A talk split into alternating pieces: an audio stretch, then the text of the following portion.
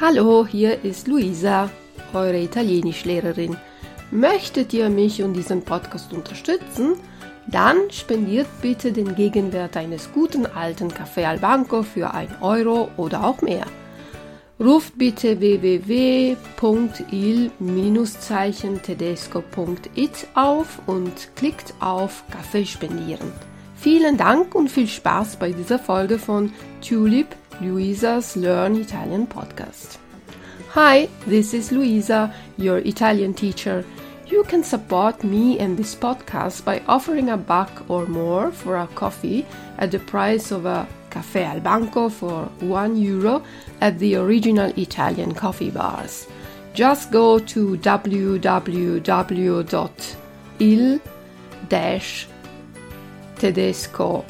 www.il-tedesco.it and click the coffee button. Thanks a lot and have fun with this episode of Tulip Louisa's Learn Italian podcast. Bye bye!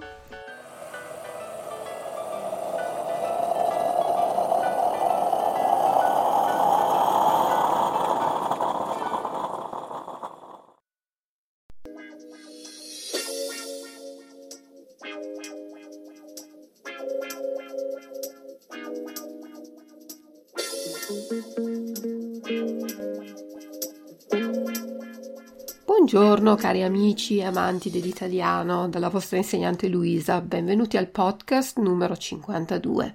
Oggi una bella notizia per voi, non parliamo di grammatica. Eh sì, parliamo di una festa. Fra pochi giorni sarà il 25 aprile e in Italia questo giorno è un giorno di festa nazionale.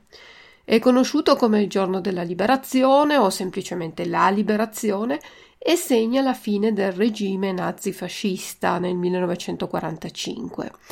Anche se la seconda guerra mondiale in Italia finirà poi dopo il 3 maggio del 1945 con la resa delle forze nazifasciste che era stata stabilita dalla resa di Caserta firmata il 29 di aprile il 25 aprile per noi italiani è il simbolo della fine della guerra e si festeggia appunto per la liberazione dai fascisti e dai nazisti.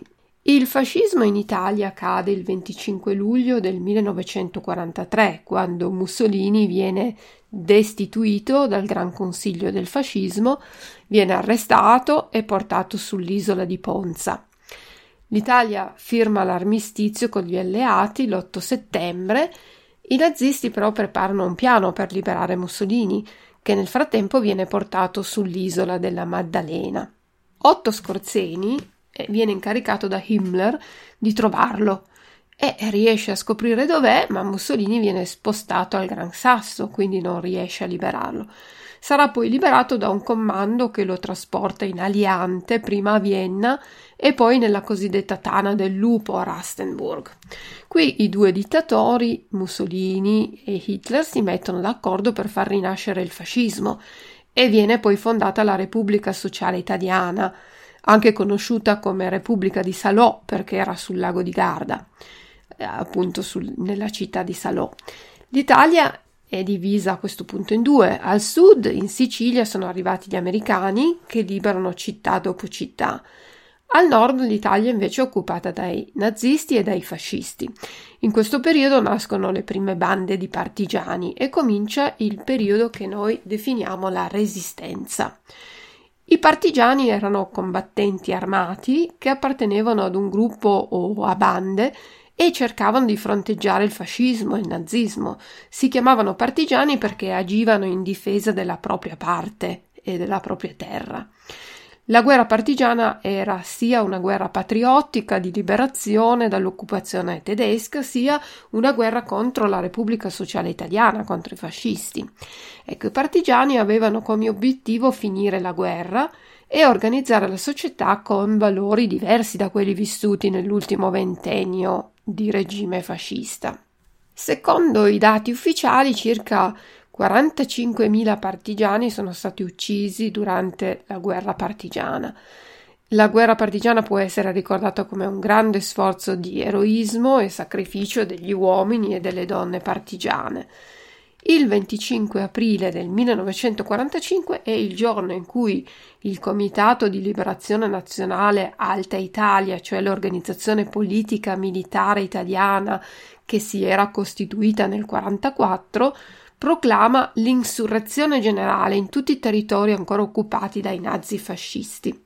L'organizzazione indica alle forze partigiane del nord Italia di attaccare i presidi fascisti e tedeschi, imponendo la resa ancora prima dell'arrivo delle truppe alleate e contemporaneamente il Comitato di Liberazione Nazionale emana dei decreti legislativi, assume il potere in nome del popolo italiano e quale delegato del governo italiano e stabilisce anche la condanna a morte per tutti i gerarchi fascisti, incluso Mussolini, che sarà trovato e fucilato tre giorni dopo.